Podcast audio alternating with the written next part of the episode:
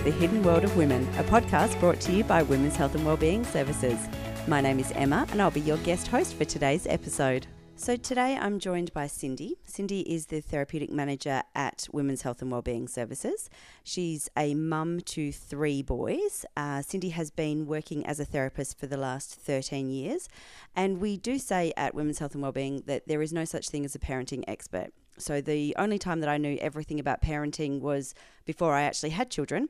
And having been a parent for 15 years, I realise more and more that uh, the older they get, the less I know. With that being said, Cindy has been focusing on um, children for the last 10 years. So, Cindy is certified in Circle of Security. She works with individuals um, from three through to adulthood.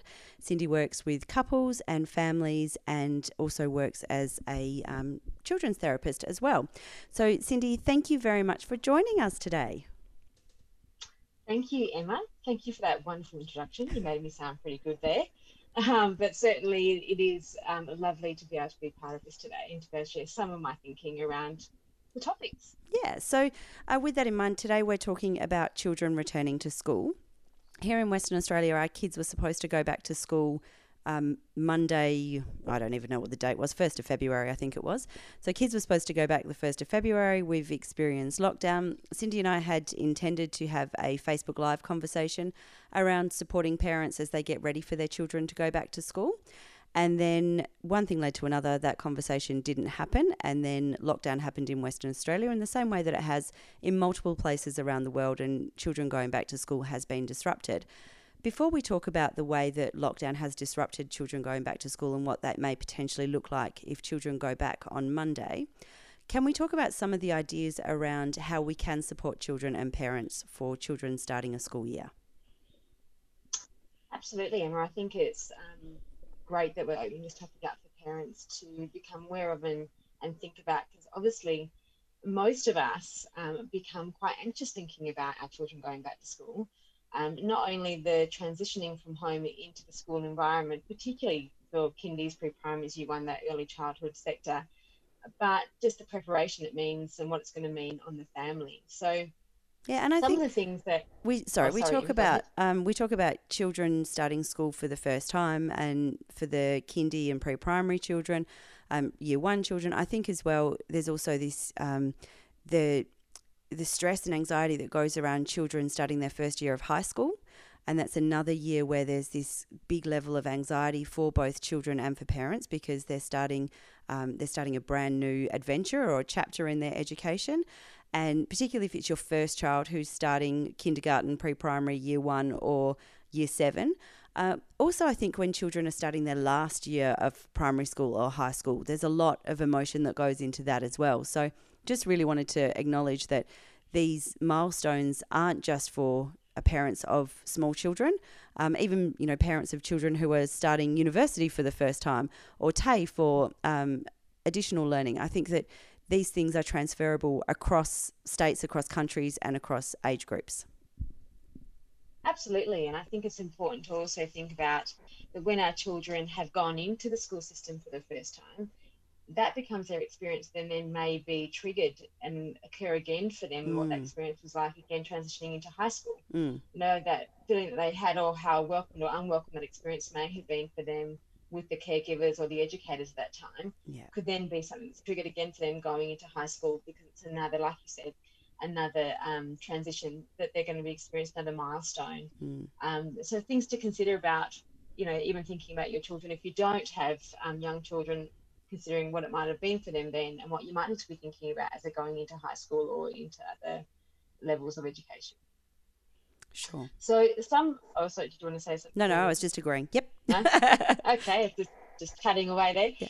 Um. So things that I, you know, I think we need to kind of remember is that it's, it's anxiety provoking. Mm. Any kind of change, any kind of transition that we have as people, but especially our little people, um, is really quite big. So what they know of in their world is you are their safe person, their family is their safe environment, and when they separate from that for periods of time, it becomes quite scary. Yeah. So things, you know, things you're going to probably be seeing is you might be seeing big behaviours where kids might be crying a little bit more, they might be seeking your connection a little bit more, you might be seeing some yelling, even some kind of clinging behaviour. Mm. And for adults, that can be really kind of draining and sometimes really straining as well, and not knowing what to do with all of that. Yeah, and I think that those big behaviors that we see, sometimes those big behaviors, um, we don't see them until the bucket overflows. So it's been building and building for the six weeks waiting to go back to school, or the four week, two weeks since Christmas, four weeks since Christmas, and then all of a sudden, the day before school, the morning of school, the night before school, that's when we see this kind of overflowing bucket and these children having these big um, emotions. Often, I think the problem is that that's when parents are having those big emotions as well. And when we're having those big emotions, we're then trying to manage our emotions. And also, you've got a child who doesn't know how to regulate their emotions, who is now crying, shouting, refusing to go to bed, refusing to put their shoes on, um, not getting out from underneath the blanket or hiding, you know, those kinds of things. And it's how can we respond to that while we're trying to manage our emotions and also our little person's emotions, regardless of if our little person is four, six, 12, or 18. Yeah, absolutely. I think it was just a really lovely way to, to kind of name the process there, Emma. You know, the, the idea that um, children will kind of get through the holidays, get through different aspects of being present in their day and their daily tasks and enjoying the fun of being on holidays and connecting with their family. But as they come up to what's going to be their shift and their change, when we're also experiencing similar experiences, it's also knowing that we're kind of mirroring the behavior and mirroring their experience of the child as well. So it kind of becomes like a little explosive box at times. Mm. Um, and so really trying to sit into and being that calm person in what for them is a very confronting environment. You know, I think what we're seeing with this behavior, it's driven from the children for that feeling of being afraid and scared. And they're desperately needing to feel safe. Yeah. Um, and children don't have language to let us know, hey, mum, dad, you know, whoever it may be, granny, auntie, I'm, yeah. I'm not okay right now um, but they get to let you know through these big behaviors and finding ways to let you know that I'm I'm not okay. So really looking for when they're doing this, they're trying to send you a message. They're trying to let you know that that they're scared right now and they need something from you. And trying to find these moments of what they might need to stop and pause and sit into and wonder what they need right now, what they need mm. from me is really important to kind of consider as we talk about this through today. I think so I think um, Go ahead. I, I think as well, sometimes uh, as parents, it can be quite confronting because um, this is my confident child. So, you know, I wasn't expecting for this child to be the one that would have a meltdown. Whereas this child, I've been prepping for the last four weeks and getting them ready for what this this process might look like and what it may feel like. But this one, you know, she's got it going on, and I haven't. I wasn't expecting for her to be the one that would be running off and crying in the library because you know, because it was all too much. And sometimes that can trip us up as well. Absolutely, I think yeah, I think Maggie Dent calls them the roosters when she talks about children ah. who are the confident ones that go into those scenarios. But they certainly have the same fears that mm. everyone else does. Yeah. Um, and and I think when we can feel that's unexpected when they go off and show you that the fear is actually present and there we can feel a bit out of sorts too mm. go you know you were meant to kind of be okay in this scenario and now what do i do? i wasn't ready for this. Absolutely. Yeah. this is not okay. You're meant to kind of just get through this so we can do this together successfully but or as i said to my daughter when do- she graduated at the end of last year i was like honey you know the rule in our house. Only one person is allowed to freak out at a time at the moment it's me. So you're going to have to be okay through your graduation because I'm not, okay? And she's like, I don't think that's how this works, mum. I'm kind of going to need it to be. yeah, absolutely. It is. It is essential that it's about someone feeling safe. That's Hopefully it. it's about the child being able to do that. Well, but sadly, you know, we did have to reassess, and I did have to put my issues on the back burner and make her the, uh, the centre. But had yeah. to put your big girl pants on That's and get it. through that one. Yeah and you know it is tricky and i think the lovely thing there is I mean, is you realize that you're also freaking out at the same time so yeah. i think as a parent to acknowledge that you're that you're having that moment is a really great start to then being able to be available for your child um, it's when you don't quite catch it and you notice that just kind of reacting to their reaction is when it can get a little bit hairy and scary mm. and um, you know i think like you were saying beforehand that you know you can get them kind of prepared and get them familiar but all all children will show you at some point in time what their fear is and that you might be from the kind of unexpected confident child but it's all underlying in the same way that this is not this is unknown for me i really don't know what this is about and i need you to be available for me and help me organize my feelings so i don't know what's going on right now mm-hmm. you know, you're saying beforehand, Emma, about you know you might spend weeks kind of getting yourself prepared or getting your child prepared about what school might be like. And I'd just like to go over some of those things because I think they're just mm. really useful tips to consider. Yes, when please do. thinking about what that might be like. Mm. Um, particularly as we were saying beforehand, we want to talk a little bit about what school transition might look like and feel like. Um, and some things that people have spoken about, um, what has been useful for them, or keeping that kind of attachment focus between mm. keeping that secure connection with your child is where I'll kind of be coming from today. Um, and there's kind of what I, I there's just a few tips that I think might be useful. You know, helping our children become more familiar with their environment. Mm-hmm. There's sometimes you're going to have children going into um, kindy or into pre-primary and they've had older siblings and they've kind of been in that school system before, but not necessarily been around the classroom, not um, not knowing who the teacher might be. Same with high school students, haven't been mm. to the school grounds before, didn't realize how big it was, all the mm. kind of things that come with that. And not just an orientation day, but a day where they're doing it alongside you as their safe person. Mm. You're the person that makes them feel comfortable and safe. So if you can find opportunities and just really small opportunities where you get to go in and go, oh, this is what I think where your classroom's going to be. This is, you know, I wonder what it's going to be like, where you might put your bag. This is where the to- and toileting is a really good one to think yeah. about, particularly for those younger ones. You know, we kind of just think about everything else, about water bottles and lunch boxes and school bags, but you know, thinking about can they go to the toilet on their own? Mm-hmm. Do they need help doing that? Do they know how to get there? Do you know how to close and open the door? Those kind of things become really important for them to know whether or not they're going to feel okay. So really taking some of those unknowns out of what's kind of fueling the fear will be yeah. really useful. I think that toilet one is a um, it's a really good one, and I didn't I didn't think about it until with my youngest child um, when she was getting ready to go to um, kindy. It was a source of anxiety for her, and we did think so. You know, we'd always gone to public toilets together. You know, we'd gone in. I'd always gone in with her, and I'd always been the one that had shut the door and locked the door and unlocked the door.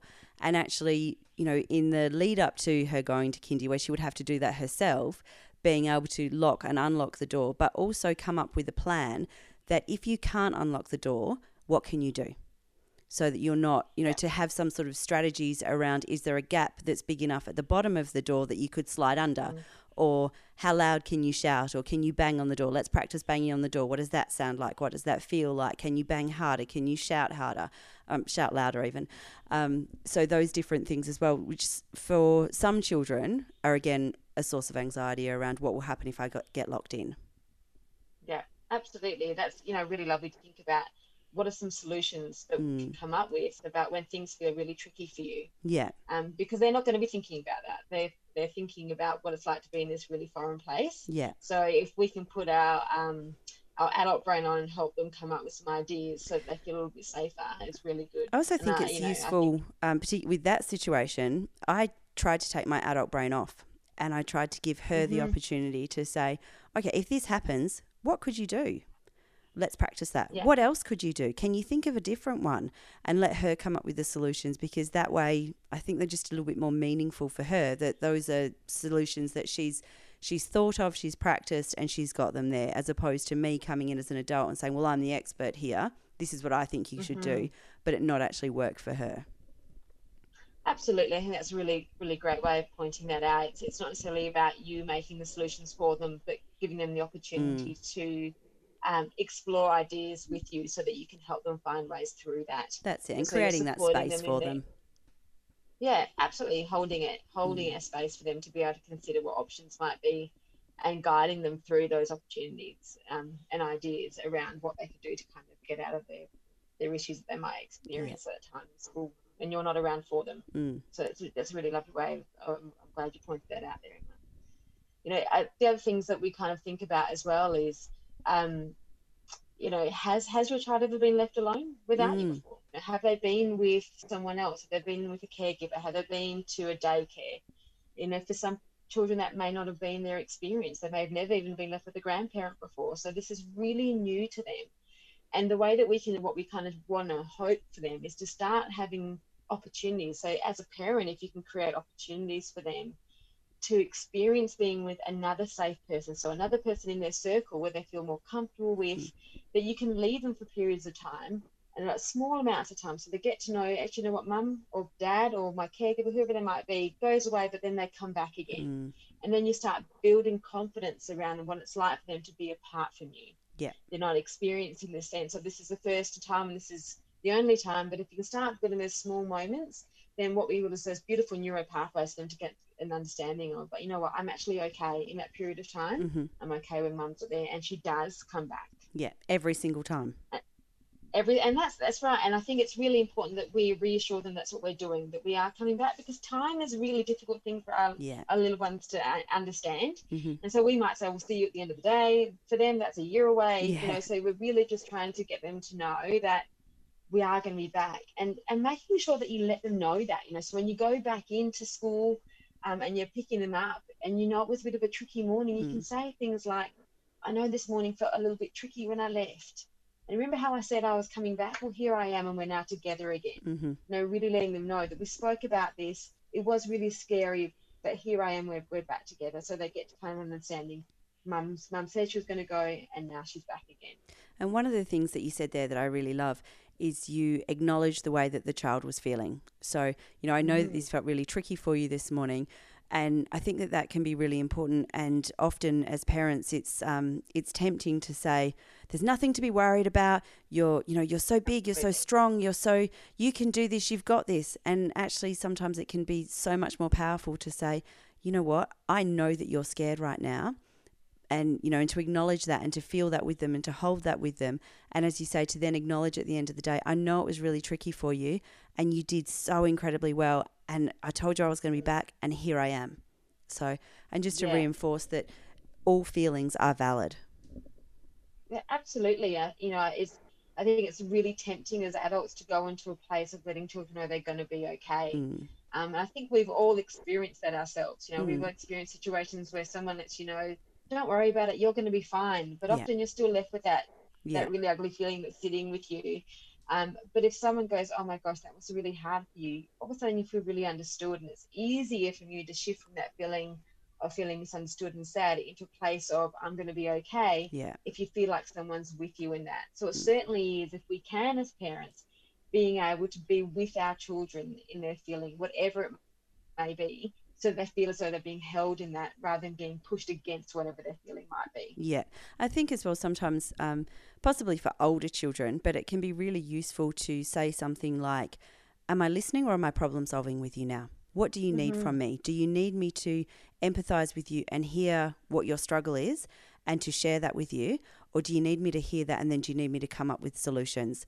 Because depending on the situation and depending on what people are going through, they can need very different things. And sometimes when we come mm. in with mm. solutions, as you say, we just shut down because I, I don't need you to fix it. I just need you to acknowledge that this isn't good right now. Or it's all yeah. well and good you telling me it's not good, but how am I going to get through to the end of the day? So, yeah, I think it can be useful to try and have that conversation and, and let your child lead what they need from you yeah and i think it's really useful particularly with the with your older children there to give them the opportunity to say what it might be that they mm. might need and even your partners i was about to say know, it works quite well with scenarios. husbands and wives and partners yeah, girlfriends absolutely. yeah and friends yeah, you know with, couples, with friends as well yeah yeah it, it is all about being given people the opportunity to know and what you want to be able to provide for them, but also they have an opportunity to say what they might need from you mm. because we don't always get it quite right. We don't really know what someone needs until they can be quite explicit about it. And if you can offer the opportunity for that, I think it's really important. Yeah. I think as well, it's good uh, to practice asking for what you need. And often we don't get oh, opportunities to do that. So this is just another opportunity for that. Yeah. And, and a safe way of doing it mm-hmm. too. Yeah. Because you're not having to open up your vulnerability first, but someone's opening it for you. That's right. All right, next tip. We'll just, next bit. So the, the, kind of the, the next bit I've, I was going to kind of go on to is, and this is something that I did with my own children, mm-hmm. is I noticed that the you know when you start your day in the morning and you're trying to get busy to get ready for work, they're trying to get themselves ready for school. You're trying to be as calm as you can. Often it's really hard to hang on to the threads that keeps the ships up kind of sailing. Mm-hmm. Um, but if you can create delight and connection in the moments of your morning, it can be much easier to make the day a better starting day. And so finding out what your kids might feel as though that you're delighting in them in that morning allows them to go into the transition into their school day with their cup full. Yeah. So things like playing their favorite song while they're getting ready for school, you know, playing um, a game in the car on the way to school. So finding this kind of micro moments of connection, you know, the small touches, the quick winks, they're then leaving you with a, a full loving cup Mm-hmm. and going into space ready for engagement rather than in a place of feeling, you know, withdrawn, not wanting to connect in with everyone Yeah. kind of bouncing off each other's fears in that morning. Mhm. So if you can create a space where they're coming from, where they're feeling connected, where they're feeling delighted in, then you're more than likely to see a successful transition into school than if you were coming from a place where they didn't have much access to that. I think as well. Um, I think that's it's fantastic, and from a from a child's perspective, it's great that a morning is starting with positives. And as you say, they the difference for a child whose morning starts well and the way they go into school compared to a, a child where they're coming from, you know, when the household is stressful because one parent's trying to get here and potentially another parent's trying to get there and the kids lost whatever book it is or what school shirt they're supposed to be wearing today that kind of it's a very different atmosphere when they arrive at school and um, but also I don't know if you've noticed, but I find that um, things go a lot quicker when you actually take the 30 seconds to do that connection. Or um, Absolutely. then if you, like, when you're pushing against it, something that could, if you just took 10 seconds and just turned it into a positive interaction, have it done in 30 seconds, as opposed to pushing for 10 minutes and they still haven't got their damn shoes on.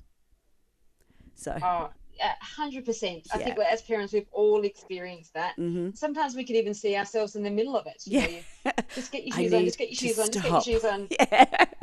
You know, um, and then that's you know exactly. It takes a half an hour for that process to happen. But if it was something that was was a, an ability to kind of have that micro connection, a quick a quick game together, or a quick Yeah. laugh over it, it's going to happen so much quicker, and the morning is so much easier. Mhm. and it's something that I think we all know, but sometimes it's really hard to hang on to. So if you, I think for myself as a parent, I go into a place going, okay, how do I want this in my morning to kind of go? You Yeah. know, how do I want this to be so that you can kind of find find the opportunities for that to happen. I do want to kind of put in here as well that it's not going to happen all the time. Oh, yeah, kind of no, most definitely not. is- It's not, it's not all the time, but yeah. if we can if we can grab those moments where we have the ability to pause and sink into that then then grab onto them so that you can have more of these moments together as um as parents and children so you have more of this kind of great positive connections that allow you to come back to actually this experience happened and it happened a lot more so it doesn't so it kind of builds on the good stuff rather Yeah. than building on the not so good stuff all the time I think as well as And, parents, you are the expert in your child. So you you know as a parent what kind of thing is going to change your child's mood. So, you know, it might be Yeah. that your child responds really well to music. So if you're driving to school and you can put their favorite song on, it's going to change everyone's mood. So if you know those things, I think it's really useful to think about what it is that um, puts your kids in a in a positive frame of mind, and hold those in your toolbox so that when you're having those bad moments, you can um, you know you can crank the music on the way to school, or you can um, sing a phrase of their favorite nursery rhyme, whatever it is that you know is going to make your child smile. Um, even down to the fact that your brain doesn't know the difference between a fake smile and a real smile. So, with one of my kids, if um, if they're having a particularly da- bad day, we will have a fake smile competition, and you have to smile as big and as hard as you can for as long as possible, and the person who laughs first loses. And you know, it's just one way that we know, and I know that that shifts everybody's mood straight away. And if I'm having a bad day at work, I will quite often close my office door or go into the toilet and do my little um, fake smile competition all by myself because it makes me Yeah. laugh and it puts me in a better mood. So those little things that you know are going to change your child's outlook and your outlook are really useful to hold on to. yeah and just collect them sometimes we're not quite Mm. aware of them Yeah, that's it. happen So just take a moment to think about what it is. Or, you Yeah, know, ask your just- child, ask your partner, ask family who know Mm. that child, what have you noticed? Yes, don't don't do what I did, which I think the first time I thought about accessing music, which was I made my own playlist for the morning. And I remember my boys going, I don't want to listen to that. That's not what I like. But, oh, yeah, I've got to change that. So That's it. Backstreet Boys are not playlist. right, mum. exactly, exactly. So really inviting them to be a part of what feels good for them in the morning is, is a great way to start. You know, and I, you know, that transition going into school and another thing to kind of be thinking about is you know, some schools are a bit different, but if you can find an opportunity for your child to find an educator that they can connect in with and be their safe person in the Mhm. school that collects them as they kind of enter into that school and leaving you into that safe place is going to be really useful. Yeah. So they're no longer, you know, well not no longer, but they they have they come from what is your you know your safe safe sorry, Zone. safe haven kind of Yep. secure base. Um, and then they kind of create that at school. So they get Mm. a secure base where they get to kind of go to. They've got another trusted and safe adult. So when they're struggling, they go, I've got this other person here that's available to me. And this you know, person and makes me feel then- safe. Absolutely, Mm. absolutely. You know, if, if they usually in the kind of younger years, they probably usually have a, you know a, an EA in the room or Mm. someone else, so it's not just on one teacher. But if you can have that available to the child, it's really useful to know. Actually, when I leave home, and that feels really good. There's this other person over here that makes me feel really good too. So it makes it, that transition a little bit easier hmm and I- I'm not sure if you did this with your kids, Emma, but you know, I, I certainly did with one of mine, and, and that was, you know, thinking about how do I let them feel as though that I'm still with them in the day, Mm. and you know, particularly with with one of my boys, I really wanted to have this kind of sense of connection. We had a bit of a struggling time throughout the year, and I want him to know that, you know, when he was thinking of me, I was thinking of him. Mm. and so creating what you know we kind of call as a kind of transitional object so that they can feel you in some way. And some people like to you know uh, do photos or you know some kind of object or a soft toy or a necklace. You know i think i did you know we did rocks together and he had a rock in his pocket. Every time he thought of, thought about it he would hold on to that and that'd be our connection together. It really has this it gives them something tangible to Mhm. feel as though that you're still with them in some way and there's some beautiful books around this as well Mm. um, there's one that's called The Kissing Hand, Yeah. um, and there's also one called The Invisible String. And they're just really books that you might like to get or get from the library and read with your kids so they get an understanding about what that can, can mean. It has and it has some language around it that you can Mhm. use as a parent as well. So we're just continually kind of building on successful transitional experiences in safe and positive ways. I think is just a great place to kind of start. Mm. We did um, with one of our kids. He had a stone in his pocket, um, and that Mm. worked in a couple of different ways. Partly because it worked in the same way that you suggested, but also because when he was when he wasn't having a good time, he could actually it was moments of mindfulness. So we Mm, actually went absolutely. through. How does it feel? Is it smooth? Is it rough? How does it feel having the Mm. weight of that in your hand? Um, does it feel cold? Does it feel warm? So those kinds of things with it as well. Uh, and with one of my children, um, I drew a heart in permanent marker on her hand and one in my Yeah. hand. So if she needed me, she could squeeze it and I'd be able to feel it and she'd be able to feel me squeezing back. So those kinds of things where there's always that connection because um, actually she would put her hand on her heart and, you know, be able to feel me, you know, all of those kinds of things. So Yeah. Whatever it takes to, I guess, as you say, keep that connection there when we're not physically present as well. So know that although we're not physically there, we're always going to be there for them. Yeah, absolutely. But that's exactly about giving them some sense of, you know, my my primary person's there. hmm You know, Yeah. even when I can't see them, we're, they're still there. They're still thinking of me too, just as much as I'm thinking of them. Yeah. Any other So we've tips? kind of gone. Well, um, I guess um, what I'm thinking now is we've gone through some ideas about what we were considering Mm. before kind of this lockdown happened in WA. yeah. and and now that it's kind of here, some of the things that we've spoken about we may not have kind of access to. So we may not be able to do successful kind of transition from, you know, into the classroom, Mm. walking them around, the things that we would hope to have been able to have done, you know, back then. So it's kind of, you know, maybe it's time to just explore some what it's going to feel like. Possibly if we're back at school next week, we're not quite sure what that's going to look like. And I think that that is probably one of the first things to think about is the fact that there is so much uncertainty. And so, as adults, if there's uncertainty for us, then Mm. what does that uncertainty feel like for our little people? Exactly, exactly. And I, you know, I, I think the one thing that we have in our pockets at the moment is that we've been here before. Mm. So unlike the last time this happened, we weren't sure what it was going to look like, what it was going to feel like, um, how if we are going to even survive it. Yeah. And there's lots of questions around it, and that's something that I really kind of hold. Um, as adults, as going, you know what, we have done this before. We've been Mm. here before. We know what this looks like, feels like. So I would encourage you to kind of be holding that for children as well, going, you know, we were here. Remember, we did do this. The parts of it that felt good, parts that didn't feel so good. So Mm. I'd encourage parents to be thinking about what are my kind of lessons learned? What did I learn last time about Yeah. myself, about my children? You know, can I multitask? You know, uh, you know, what time of the day was the most hectic? Mm. You know, it, can I share some of this with my co-parent? What was too much? You know, really trying to, I guess what we're trying to do is model to our children where you can hmm the ability to kind of be flexible and adaptive to change because Yeah. at this kind of time is when we're going to have to probably be doing that the most. And I absolutely realize that as I say this, that is no easy task. No, you and know. I, I think that it's also you as you're saying, can I multitask? I'm thinking, no, not no, I can't, not really. Yes, Um, exactly. you That's know, the first thing I thought. Yeah. So I think we're talking at the moment about the potential of, you know, and it's a possibility, it's a remote possibility. We don't know what's going to happen, but the possibility that we Mhm. may be looking at a situation where we're homeschooling again. So, as Yes. somebody who homeschooled one of my children for three years, can I just say that what we experienced last year in lockdown was not homeschooling? That is not what that looks like, feels like, is like at all. It's a very different experience when you're homeschooling to what we went through last year.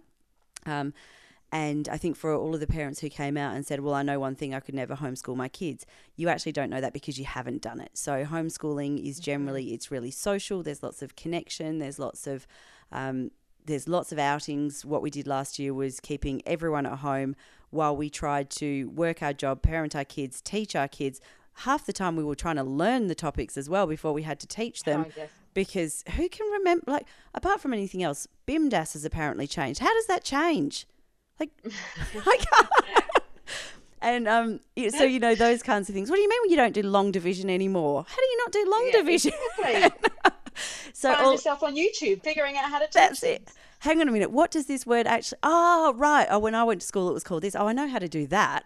Uh, why have they changed the name? So you know all of those kinds of things where there was that added layer of pressure that we just think far out. What was wrong with just yeah whatever.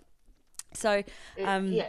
so i think that what we went through last year we learnt that we can't be everything at all times. You cannot work like you don't parent and parent like you don't work and also suddenly become a teacher and trying to keep on top of all of the emails and the connect messages and the YouTube videos and the worksheets and all of these things that you were supposed to do. And I think it's around going, well, actually, how do we prioritize and what do we do? Absolutely, yeah, that's it. I think it's you know I love what you just said. You know, you said beforehand, you can't you can't be everything. Mhm. It's impossible. But for somehow we keep trying. We really do. Um, yeah. we do, but it, you know, is try and seek out opportunities just to kind of slow down. Yeah. You know, I, I think we just try to do so much. I mean, personally, I know that I I have many moments of that. You know, trying to do all of it at once. But just to slow down and breathe into how can I allow myself to be more flexible, even though you can, you know, you see so many people around you, you know, sending off their different things to do with online learning and ticking things off. Like you said beforehand, Emma, you know, you are the expert in your child. You know how much they can do. You Mm. know how much they can't do. You know what you can be part of and what you can't be part of. So you know, as their parent, what worked and what didn't work. I think And as well, really, you you know, you, into that. you know the signs of when your kid isn't going to achieve anything else today. And stop. Don't keep pushing against that brick wall. Change what you're doing, possibly come back to it, or just go, you know what, in the grand scheme of things, it doesn't really matter if we don't do two hours of this today and we only do 15 minutes. So, yeah.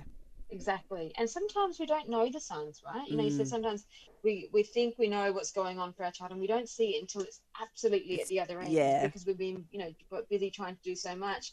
So if we can try and just, you know, think about what we want to be able to provide for our children is let them let you know that it's this is too much. So Mhm. if we can slow down enough so we can see those signs because they are there, um, and their behaviour tells us all the time. Like we said, our- their words don't, but their behaviour certainly will. So Mhm. slow down so you can see those signs, so you can help you and help them get through possible online learning, whatever it may be, in a in a successful way for both of you. Mm. And you know, I think you know, even for me, even thinking about online learning was something I thought, oh gosh, I can do a week with my kids at home, but doing another week if they were it's online learning is something else completely different. Yeah. Um, so you know that can be quite triggering i think quite triggering to think about oh my gosh and anxiety provoking mm. how are we mm. going to do this all again so self-care here for parents is really important yeah to allow yourself to know actually i found that really hard last time so what can i do for myself this time as a parent to make sure that i can get through this and still be available for my children mm. i think as well it could be and this is obviously difficult for parents who haven't had to um, go through this last year because their children weren't at school. So this is all brand mm. new. Um, my suggestion would be generally with a lot of the uh, school, um, with a lot of the schools, there are Facebook groups for parents attached to that school. You can always jump yeah. on that and ask for other people's suggestions, thoughts, advice, and reach out to people who have been through it before. Don't compare yourself mm. to other people's social media version of themselves because nobody puts the worst version of themselves on social media. So you're often comparing your worst day to their best day or a really shiny version of their best day that's had some of the, you know, some of the negative moments have been omitted from the story perhaps. Um, and you know, so I think that's really useful to kind of go, am I comparing apples with apples? And also know that just because just because Jane's doing this and Jane's ticking all the boxes and Jane's doesn't mean that you need to as well. So the only person you need to compare yourself to is you. Um, as well, I just yeah, I just think honestly we we need to think as well for our children perhaps around what is it that they're going to struggle with most in this situation.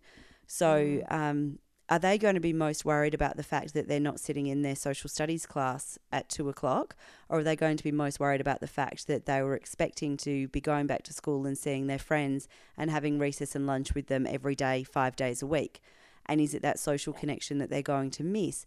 And other things that we can do. And the thought of having to do another Zoom meeting actually makes me break out in sweat but you know, having to try and do yeah. Zoom play dates again. But what are, what ways can we actually create that social connection for our kids? Yeah, I, I think that's it. I mean, like you said, I think for some for some kids, this extra week and possibly into next week is really welcomed, and they're like high fiving each other yeah. and think it's the best thing ever. And for others, like my, my very little one, was just so excited oh, about going into pre primary and was oh. devastated that he's not there this week. Yeah. So it's really trying to figure out what was the expectation of my child? How do they respond to this change? Mm. You know, what was it? What are they thinking now? And you know, knowing that through all of that, what they what they're wanting and what they're kind of going to be seeking is some safety and security through this, because mm-hmm. that's what we get to provide them. Yeah. We don't get to kind of control what's going on the outside, but we get to provide them with that calm, consistent, safe environment in a way that will let them kind of feel that worry and fear, but still feel okay. Mm-hmm. Yeah because the, you know it can kind of listen like you said am i going to be sitting next to my favorite person or you know am i now not going to get to see my friends? And, and then the worry that kind of can come from that. And we've got to mm. remember that we've got this thing called the amygdala right? And it's, it's shaped like a little almond it's like a personal warrior. Its job to come out and keep us safe and its job is to kind of gets triggered when things are out of our control. Mm. and this environment right now out of our control. It's you know it's about us looking at how can we control what we what's in our own environment. Focus on what we can do one mm. day at a time. And, and I think it's useful to yeah. um, to think about that as adults, uh, people who would who don't necessarily watch the news, people who don't necessarily tune, you know, how many of them? I think there were six thousand West Australians today tuned into the um, Channel Seven news media briefing. Uh, mm-hmm. So around what's happening in an update. So as adults, we're sitting in this situation of uncertainty and not knowing what's happening. And as you said, we've got all of these, you know, all of the amygdalas out there trying to keep us all safe. Um, we've got fight and flight mm-hmm. happening. We've got and freeze. Yeah. And we're all sitting there hungry for information. And, you know, I think probably most of the information came in the first three minutes of the press conference, and people are still watching the next 57 minutes to see is there anything else in there that I can grab and hold yeah. on to. So as adults, Absolutely. we're trying we're trying to get something solid for us to hold on to. Mm-hmm. But our, mm-hmm. our little people don't have, and I'm counting little people all the way up to you know people who are taller than me. Um, yes. They don't have those same opportunities or can't voice that in the same way that we do. And often I think adults aren't really realizing that that's what they're doing by watching these press releases and those things as well. Mm-hmm. So it can be useful to, to bear that in mind, I guess. Yeah, because uh, you know we are we're wanting information so we can know more, but mm. sometimes it can kind of breed fear a little bit too. Yeah. If we don't get what we think we're going to get. Yeah. Um, and knowing that we can kind of make sense of that because we're really lucky as adults because we've got this kind of prefrontal cortex that helps us out. But fingers crossed, we've all got a developed brain as adults. Yes, that's right. there are times I question it for myself. we all do. So you know they're they're having lots of reactions here. So if you see your children having these reactions, they're letting you know they don't quite understand what's mm. going on here. Yeah. And it can be really triggering for us as adults. But again, it's trying to see if we can just pause, take a breath, and see what they need. What do they need from me right now in this moment? Mm. And, you know, and I think this it, right now we don't have much access to support, but there's lots out there. So don't forget things like you know Beyond Blue and Lifeline, Kids Helpline. You know, they're, they're there to be accessed. Mm-hmm. So if mm-hmm. you need to have that support, if you're that person who's really doesn't have much access to other people, you know, do things like connecting with the services that are out there because you're not alone. And you mm-hmm. do have these Facebook groups that, uh, like you said before, Emma, that might be part of the class that, you know, give you a bit more of a reality check on what's going on. Yeah. So sometimes there's kind of positive digital experiences that are worth tapping into. Mm-hmm. Uh, so we've sort of talked about um, we've talked about what what might happen if we have a I kind of want to use inverted commas, a regular start to the school year. yeah. We've talked about what may happen if we have a similar situation to mm-hmm. mid last year, where we were home um, homeschooling our kids or whatever we want to call yeah. that. Um, and then, but what about if we have a third different option where our children are going to school, possibly for the first time, whether that's as a pre-primary kindy student or mm-hmm. a year seven student. Uh, and as parents, we don't get to go onto the school premises with them how does that differ? And what can we do to yeah. support our children and also to support ourselves as parents? So I know that, you know, that experience of taking our children to school for the very first time, it's a milestone in parents' lives. And it's something that, you know, we mm. look forward to with joy and anticipation and fear and you know the thought of having to leave our child in the classroom and take them in and sit and do a puzzle and read a book and then have to walk out and leave them and how they're going to be without us. And we're potentially, because we don't know what's actually going to happen, but potentially parents are robbed of that experience of being able to take their children into the classroom and, and have the experience the way that we may have created that vision in our head of what that's going to look like. And it's not going to match. Yeah, I mean, that's a really tricky thing to think about, isn't it? That mm. you That's why I thought I'd ask you rather than trying to come going... up with a solution. um, to think about how you're going to be able to change that. And I think, you know, what would be really useful is things like creating a new picture with your child mm. because you both had a very different picture of what that might have looked like. And I think being able to sit down and think about what might it look like now. Yeah. So where you might have gone, um, I would be walking into the class and you might even have done that already with them. That might not be the case. So you know, it might be about going, well, how, what might it look like now? How can we do a successful separation now? But it might not be a hand to hand separation mm. from, you know, inside of a, a, a classroom. So I, you know, I think doing things like share and play with your children about starting school like this. Mm. And what might it look like? You know, do role plays, getting them ready, packing their bags, getting in the car, you know, where they might be getting out from. So that that separation in, in whatever that environment is is going to be like, whether it's at a school gate or whether mm. the teachers are coming. I imagine in some way they would have to have someone at that interaction, but it may not be in the classroom. Yeah. About creating a, um, I think creating an environment for your child that's still about celebrating that going into school, but mm. it might not necessarily kind of look like how we wanted it to look like. Yeah. So how can we kind of create one that's going to work for both of us in this mm. scenario?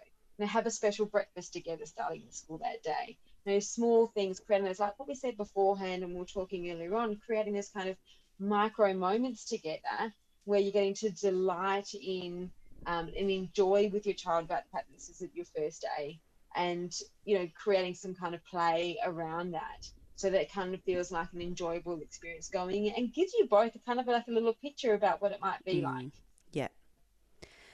When so when you were speaking with your child around how you know we'd anticipated that I would be taking you into class, that mm-hmm. might not happen now, and instead we might go to the gate and one of your teachers might come and get you and take you instead. Do you mm-hmm. think it's useful to share with your child that you're disappointed about not having to not being able to have that as well? Yeah, you know, I I was certainly I mean, you don't want to project your own distress. Mm. I mean, that's something I want to kind of put forward as well. But to be able to go something like, I was really looking forward to being able to Mm. see your classroom too. Yeah. But now you're going to have to tell me all about it, and I can't wait to hear what you tell me what it's like. I think Um, you that's know, so that, they that can actually you wanted to share in that. Yeah, I think that can be a useful almost activity. And again, the mindfulness thing of I'd really wanted to, to walk you to your classroom and see what your classroom looks like. Now you're going to have to tell me about it. Do you think you can use your eyes to take pictures of the classroom so Mm. when you can come out, you can tell me all about it? And then, you know, don't forget, you know, when you're dropping them off, don't forget I need you to use your eyes to take photos of the classroom. So, Mm. um, you know, so you can tell me all the details. So when they do get into their class, they've got that time to actually take a moment and look around and slowly process what's in the classroom and what does it look like. And, you know, perhaps things like, you know, I want you to tell me what your favorite thing that's on the wall is, or I want you to tell me whereabouts is your, t- your teacher's desk, or do you think you can draw your classroom for me? Those kinds of things that may actually help them slow down a little bit and take their surroundings in. Yeah, beautiful, beautiful activity to, to kind of consider about what all their senses are Mm, and to be able to use those senses when going into the classroom. You know, like what you said, you know, use your eyes to take pictures, tell me what color the carpet was, what did it feel like when you sat on it, mm, you know, what do the rooms smell like? So when they go in there, they're going in with kind of an activity they've got to kind of do, and before they know it, they're engaged in that classroom. And, and then you're at the end, you're getting to kind of hear all their experiences of that. Or you might hear your child go, I don't know, I can't even remember what it smelled like. I you know, forgot. but you've got to have Yeah. conversation about that. Yeah. Um, I think you know. It's, think it's- sorry, just to- just to add to that, don't forget to ask your child at the end of the day. So, you know, if you've Yes. gone in with that, make sure you remember to set aside Yeah. five minutes to actually hear about what the carpet felt like, or was there any nasty Mm. smells in the room, or, um, you know, the funniest thing that was on, you know, those kinds of things. So that you, again, it creates that connection between you and your child and knowing that you are actually interested in what they're doing with the day. Yeah, absolutely. You wanted to know, and now I'm going to tell you. Yeah. And then they're not necessarily going to remember to tell you. So it is about you making the time to to sit back and go. Remember, we spoke about this morning. This is kind of what I want to hear about. So that when you get to it the next day, they know that it's actually something you're interested in, and that you're going to want to be with them in in Mm. the at the end of the day when you come together again. I think it's you know sometimes it's tempting as parents to kind of just getting on with your day, and even in that experience of your child feeling distress about the fact they're going to be leaving you in a, in a space they weren't expecting to. Like you said at the very beginning, I think Emma, you were saying things like we, we're tempted to say, "You'll be right. It's going to be fine. The day goes so fast. Toughen up. Don't worry about it." And you know what our children end up kind of hearing are things like, "Actually, it doesn't really matter about how you feel Mm. you know it doesn't matter that you're scared you're going to be fine um, but we what we really want them to hear is i know what you're feeling Mm.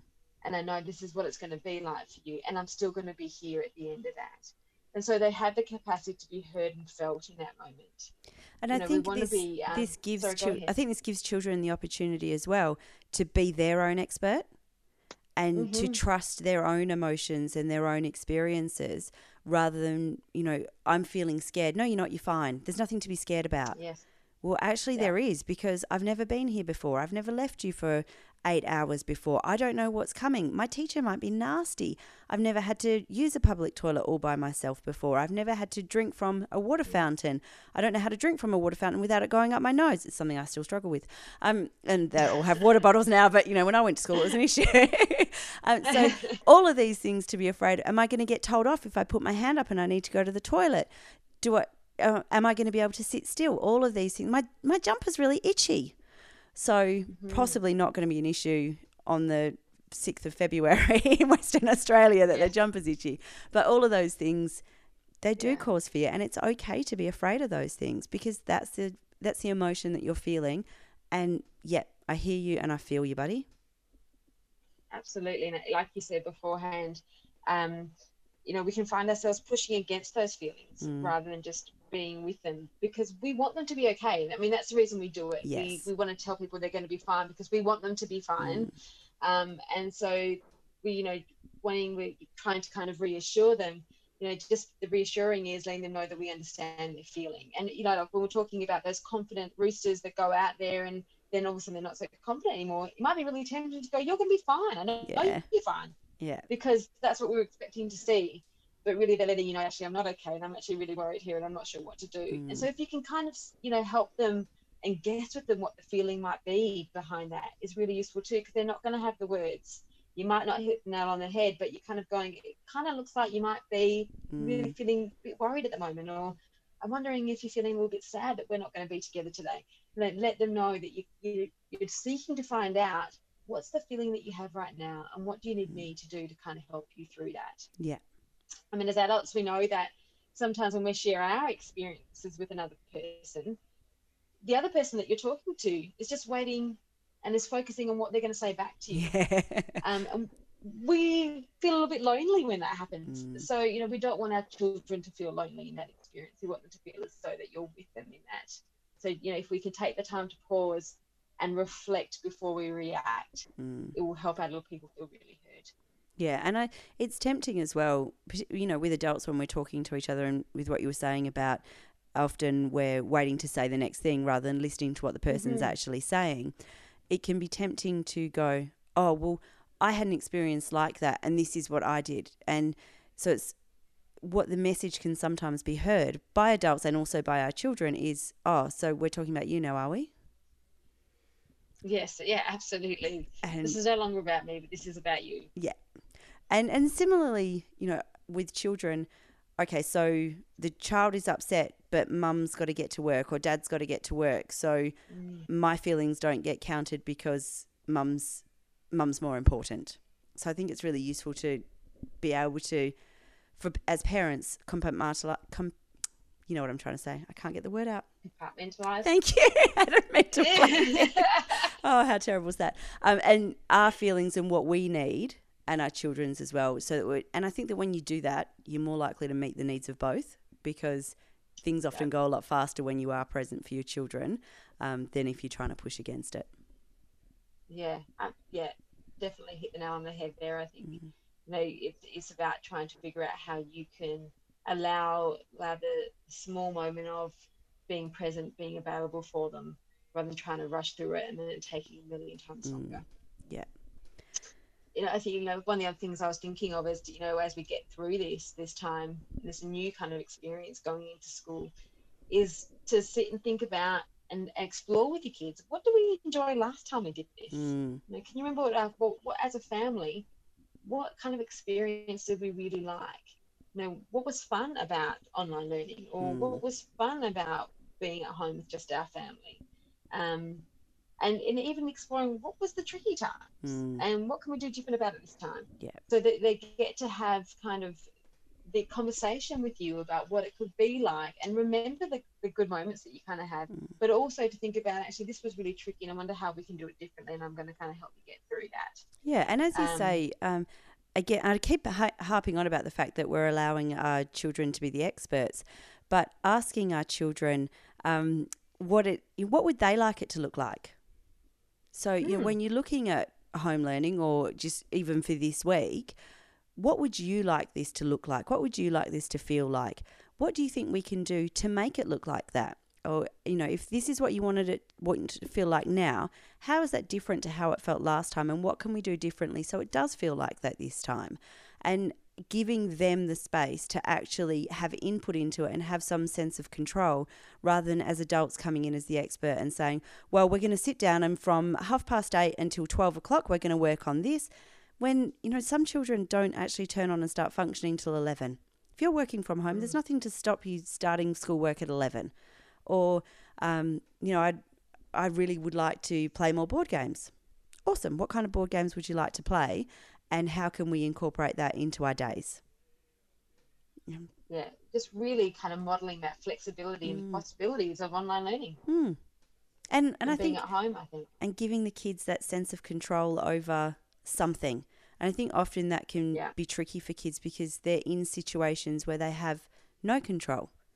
So this is giving them, you know, this is why sometimes we'll see kids who, you know, want to do weird things with their hair or, you know, that kind of thing. It's something to have control over. And this is giving them, in a time of uncertainty, a sense of control.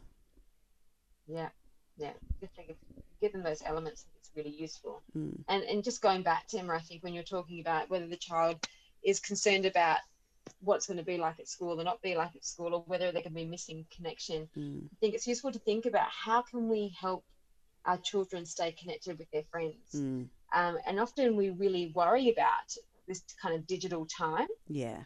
um, and how much time their children spend but looking for like i think i used the word beforehand where you can look for positive digital connection hmm for your children. So they're having this kind of still getting their social connection, but they're not kind of feeling like they're missing out. Mm. Um, and they're getting to speak and see the people that have meaning for them. I mean, even for like younger children, if they're not going to be doing that and not wanting to do it as much, you know, drawing pictures and putting it in the post and mailing it to their friends, writing letters, going back to old school writing letters. It's just another kind of helpful way to think about how can we keep the connection up for them in a way that where they feel kind of far away from those who have meaning for them. And also, you know, as I said, with um, homeschooling for three years, everything that I look at and do with my kids, I see as an opportunity for homeschool learning. So, with what you're talking about there, all of that counts as learning opportunities. So, if a mm. child is writing a letter, there's a great opportunity to actually look at what is the structure of a letter? How do we start a letter? How do we finish a letter? What kind of words could we use? When is it appropriate to say dear such and such? When do we say hi such and such? Do you want to end it with love from this person or kind regards? How does that how do those words change the way that that letter feels to the recipient? Um, and you know how do we address an envelope? How do we make sure we put why do we put the sender's details on the back of an envelope? All of those things are they're all learning opportunities and they're probably learning opportunities that our kids don't get much um, opportunity to practice. So while you may not be addressing the curriculum 2.2 for HASS stream for year you know year six it's a it's still a learning point that we are sharing with our children and an opportunity to create connection with ourselves and our children and our children and their extended circle as well. And and I think all the time if we look at those kinds of things as well it takes a lot of the pressure off around this worksheet that's got to be done or you know if they need to if they need to practice their writing well they're practicing handwriting they need to know where the full stops go they need to know how to use commas and capital letters, all of those things we use in letters. So, and I mean, I think there's also some code breaking when I try and read letters that my children have written to me when they're very small. what might this say? Maybe you can read this to mum. That's it. Let's practice our reading. And it, you know, like what you're saying now, it is. It, there's opportunities in lots of things Mm. that sometimes it's hard to see because it's just not used to doing it. Um, and often we're so And- and busy for- panicking and feeling like we're failing that we forget to stop yes. and celebrate the wins and say, you know what, you're right. I didn't do any of these things, but my child baked a cake today and they had to read the recipe. Even if the recipe comes on the back of a packet and it says crack two eggs and whisk them, stick it in the oven, Yes. It's still reading. It's still pro- processes and, and we're procedures. still smiling. We're That's- still smiling at the end of this. You know, I think is. It's just you know, and it's thinking through this I and how we get our kids through. But then, how do parents kind of cope through Yes, this? Know, How do they find their way going? Oh, how am I going to get through this craziness? Mm. You know, all over again. Um, and I think it's really important, like you're saying beforehand. We're going to have these good days, Mm. and we're going to have not so good days, and we're going to have days that are going to take you to the craziest places and to the edge of your being almost. Mm-hmm. Um, and on those days, giving yourself some slack. Yes. You know, you. I think we can't allow ourselves to. We're gonna. It's gonna happen smoothly every day. Mm. So when it isn't happening the way you want it to do, stop and go. Okay, today's going to be one of those days where it's maybe out the window. The plan's gone, and we're just going to kind of wing it Mm. and it might mean doing things kind of out of the ordinary.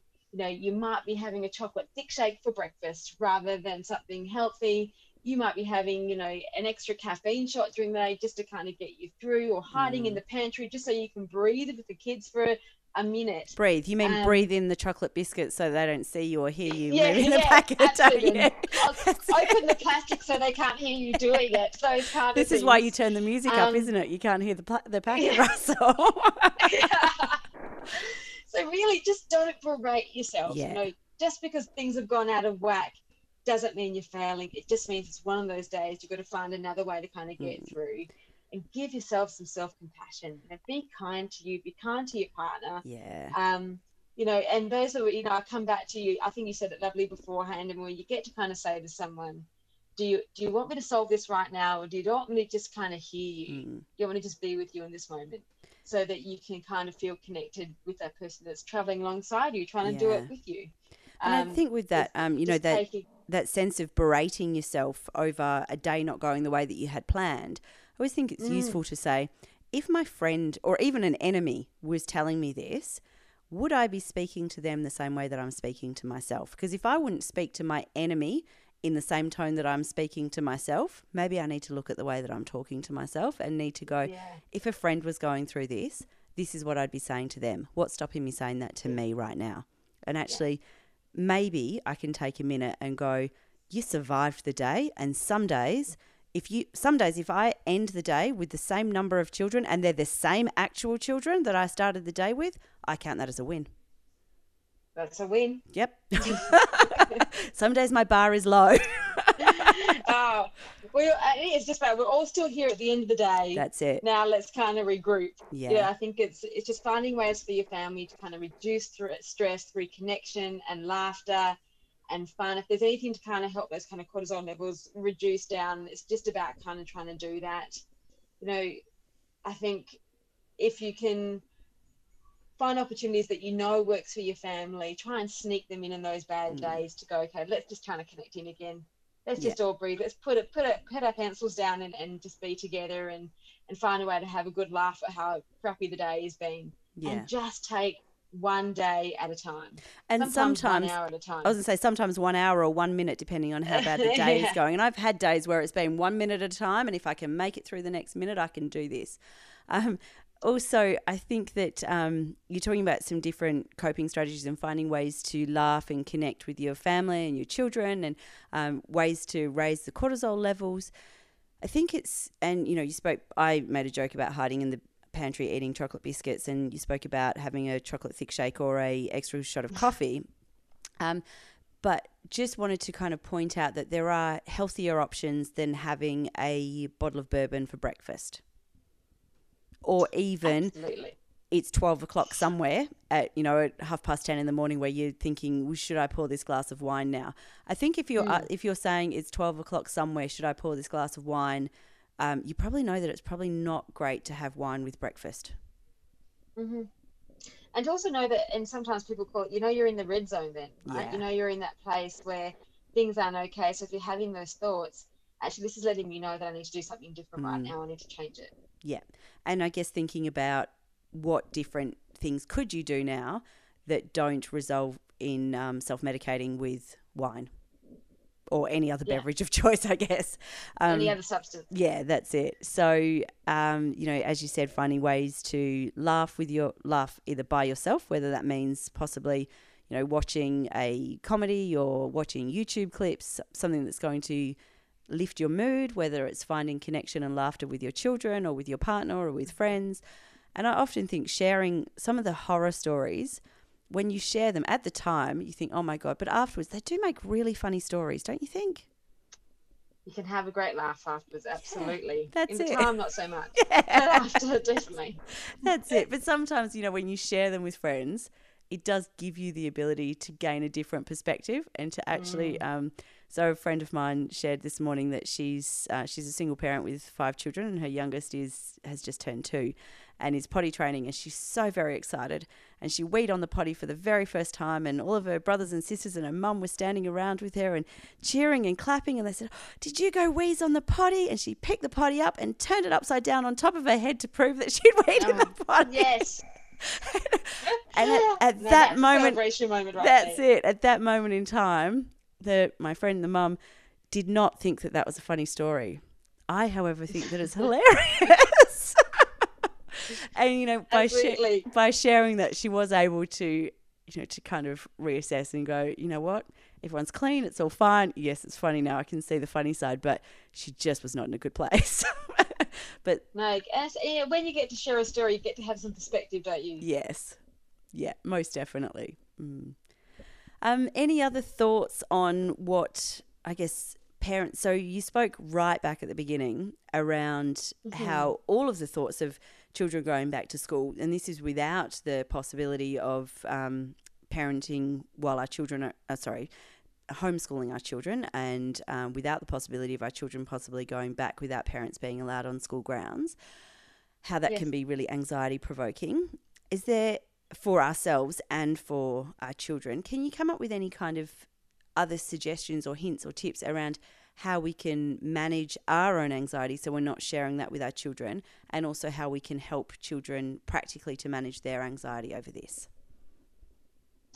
Um, I'll probably just go back to what I was saying before, Emma, which was it's really about just creating a new story around this, mm-hmm. a new story for the children that they get to be part of and get to make decisions with you around, mm-hmm. and um, and ideas and role playing that out with them, um, which will also help you. But if you're feeling, you know, I think what I'm hearing from you asking is if you're feeling anxiety and if that's kind of transferring to your child, what do you need to do to kind of change that? Yeah. Um, and and I I would do things like you know allow some time to kind of reflect on it. What is it about that I really want to be part of? What what area did I really want to um, make sure that I celebrated my child with? You know, was it a particular photo that I wanted mm. on the school grounds because my other kids had that mm. photo? You know, what other kind of you know photo can I take now? You know, allowing yourself to really sit back, think about where will your disappointments be? What mm. can you do to kind of change um, your idea around what this might look like? And that it that it is a change. It's not necessarily going to be the same. Yeah. But how can you make it meaningful for you, and how can you make it meaningful for your child? Um, and knowing this is just about having a successful experience. Mm. So it may have looked one way, but doesn't necessarily mean um, that just because it's going to be different, it's not going to be successful. Yeah. And the success comes from you being available for your child and knowing that they're going to be okay and they're going to see you at the end of the day. Mm. And so all the things that we spoke about before, all about the idea of, you know, how can we um, allow them to feel safe walking into the school ground, whether it was going into the teacher, whether it was mm. going through the gate. I think going back to those ideas about, you know, having transitional objects, you know, looking at ways to connecting with other teachers, um, you know, the sensory stuff that we also spoke about as mm-hmm. well. And then allowing yourself as the parent, I think before then, that kind of ritual in the morning about getting yourselves ready. So when you're doing that with your child, you're listening to the music, whatever you might do, it also gets you in that mm, place of feeling definitely. ready, prepared for school. Mm. So you're just knowing this is going to be different. It's not going to be what you want it to be. It is about sitting into how can I be more flexible, even though I know this is kind of challenging. Um, and creating an idea for yourself about how you would like to be for your child. How do you want things to be for them? So you can then be available for them, knowing that the greatest thing they need from you is to be that that secure base to kind of leave from and go mm. into the classroom and a safe haven to come back to at the end of the day. I think as well something that you spoke about way back at the very beginning was around for you know perhaps some children have never been away from their primary caregiver before. The flip side of yes. that is sometimes that means that that primary caregiver hasn't been away from that child before. And, mm-hmm. you know, so sometimes that can mean that so what I guess what came to me as you were speaking just then is where where is the parent's anxiety coming from? So um, you've just covered around how this may look different to how I was expecting, but I think every year we see parents who feel really quite anxious about dropping their children off to school for the very first time. So it might perhaps be around looking at well what is it that I'm anxious about? What am I feeling concerned about? And is it the fact that I haven't actually been away from my child before? And that means that, you know, when I'm practicing by leaving my child with somebody for 10 minutes or for 20 and then building it up to a couple of hours, I'm actually getting to practice that as well. I'm getting to practice being away from them and not being with them 24 7 so I know they're safe and I have to trust that they're going to be okay. You know, I have to trust that when I drop my children off to school, the person who's looking after them is going to care for them the same way that I do. Yeah, and it is about having lots of self talk around this. Mm. You know, being, you know, giving yourself the opportunity to think about, you know, where are you getting triggered?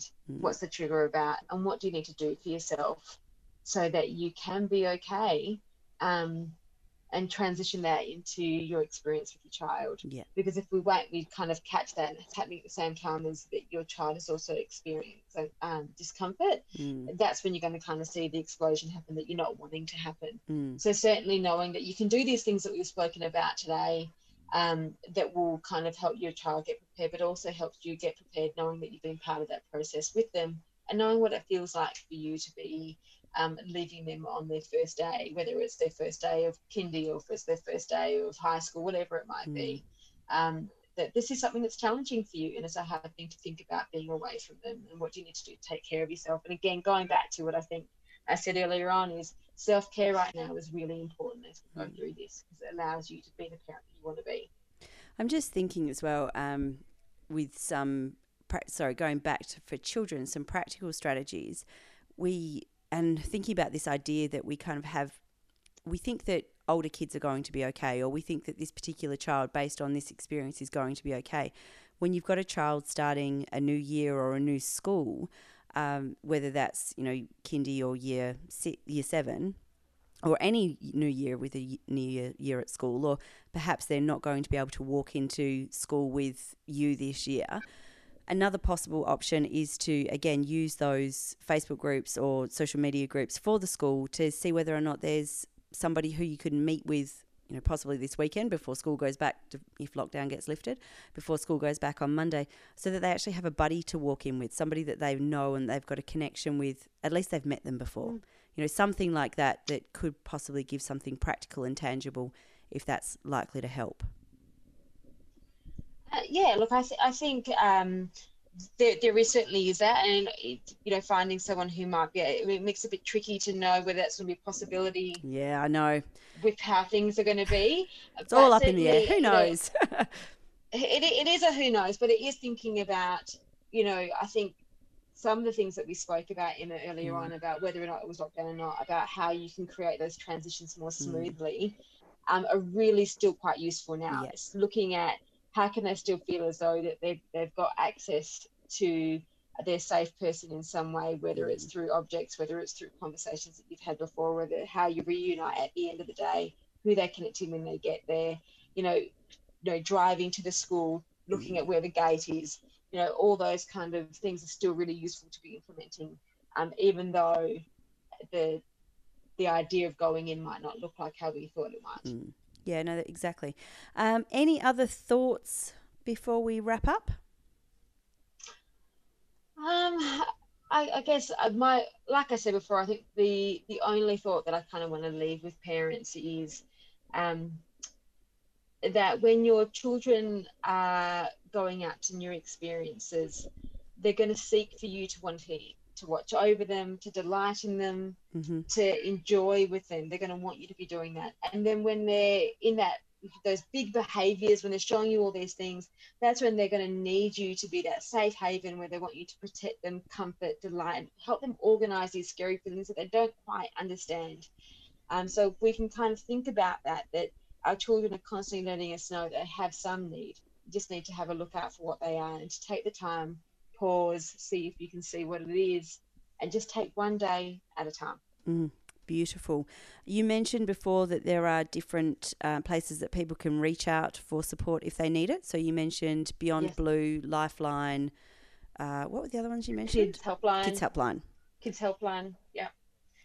Um, and I think you know there's other services that are out there that are still you know like I think Maggie Dent she's got some amazing articles um, mm. um, on there about um, anxiety and useful tips about what you can do, how you know calming I think she has different ones about calming techniques, has some beautiful stuff with you can do about mindfulness. Um, and so there's different people out there that have got different things. Get online, do some searches. Um, if you're just wanting some more tips about how you can successfully get through this time as well. Yeah, so I will make sure that there are links to those in our show notes for today. And also, we do have a Women's Health and Wellbeing Service parent group, which is on Facebook. And um, if you just search for WHWS Parents, it's a public group that people can join. It's a safe space. And while we are in this uncertain situation, we've got um, Kate is posting regularly with different activities that children can do at home. So they're on there. Um, so there's word searches, there's things like scavenger hunts around the house and around the back garden, things that uh, I guess to keep kids occupied in ways that don't involve a screen. Um, as we spoke about, there are definitely positives for using screen and using the um, internet for social connection, but also there's positives for getting away from the screen and and playing in different ways. And the scavenger hunt is a, also a really great way to create connection between parents and children. Um, so that's available as well, and I'll make sure that there's a link for that in the Facebook group. Uh, I think that knowing that there are people all around the world who have been through what we're going through now, um, it certainly makes me feel somewhat more reassured that we're not we're not um, the first people to do this. So we can draw on other people's experiences as well and know that there are so many supports out there. Uh, obviously, there is the Beyond Blue and Kids Helpline and the Maggie Dent information as well. Women's Health and Wellbeing Services do have counselling available if people are finding this situation yep. particularly anxiety provoking. Um, then, so we've got individual counselling, couple counselling, and family counselling. So you can always get in touch and find out more about that. And then we've got a plethora of different videos on our YouTube channel as well that you can check out and see if there's something useful there. So, and I was also thinking, I'll just jump in. Yeah, um, go for it. Throughout today that we've spoken, I've been using language, uh, things like, you know, secure base, safe mm-hmm. haven. Mm-hmm um, being with these are all languages coming from the circle of security and mm-hmm. this is a group that we're going to be running this term i'll be running it so if anyone's interested in hearing and knowing more about what how i've been talking today mm-hmm. then it's definitely worth having a look at that and seeing if you would like to come along most definitely and um, thank you for that plug there. Forgot about that. So we do have Circle of Security coming up, and Cindy is running it and is a fantastic facilitator for Circle of Security. And Circle of Security every parent should do, and I actually think every person should do because I do find myself using it with my interpersonal re- um, relationships with my partner and my parent, my parents, and you know with colleagues and co-workers as well. So I, do find it really useful.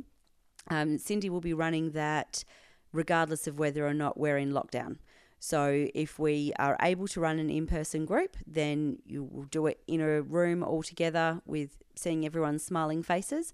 And if not, then we'll be running it as a Zoom group and um, it will be a private group and we'll be seeing everybody's smiling faces. It'll just be across a screen instead of in person. It will indeed. Fantastic. Any last final final thoughts?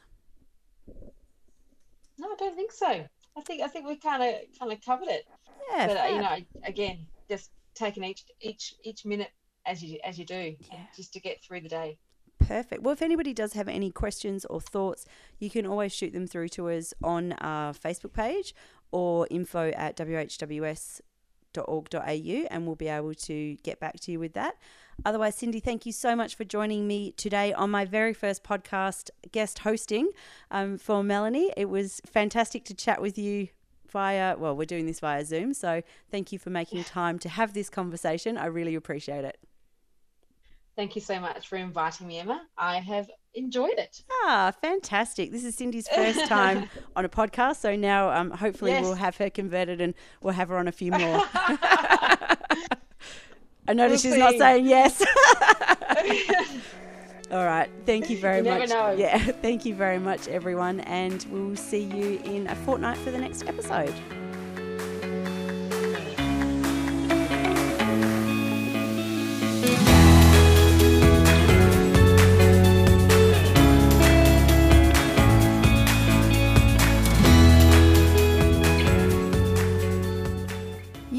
Listening to The Hidden World of Women, the podcast brought to you by Women's Health and Wellbeing Services.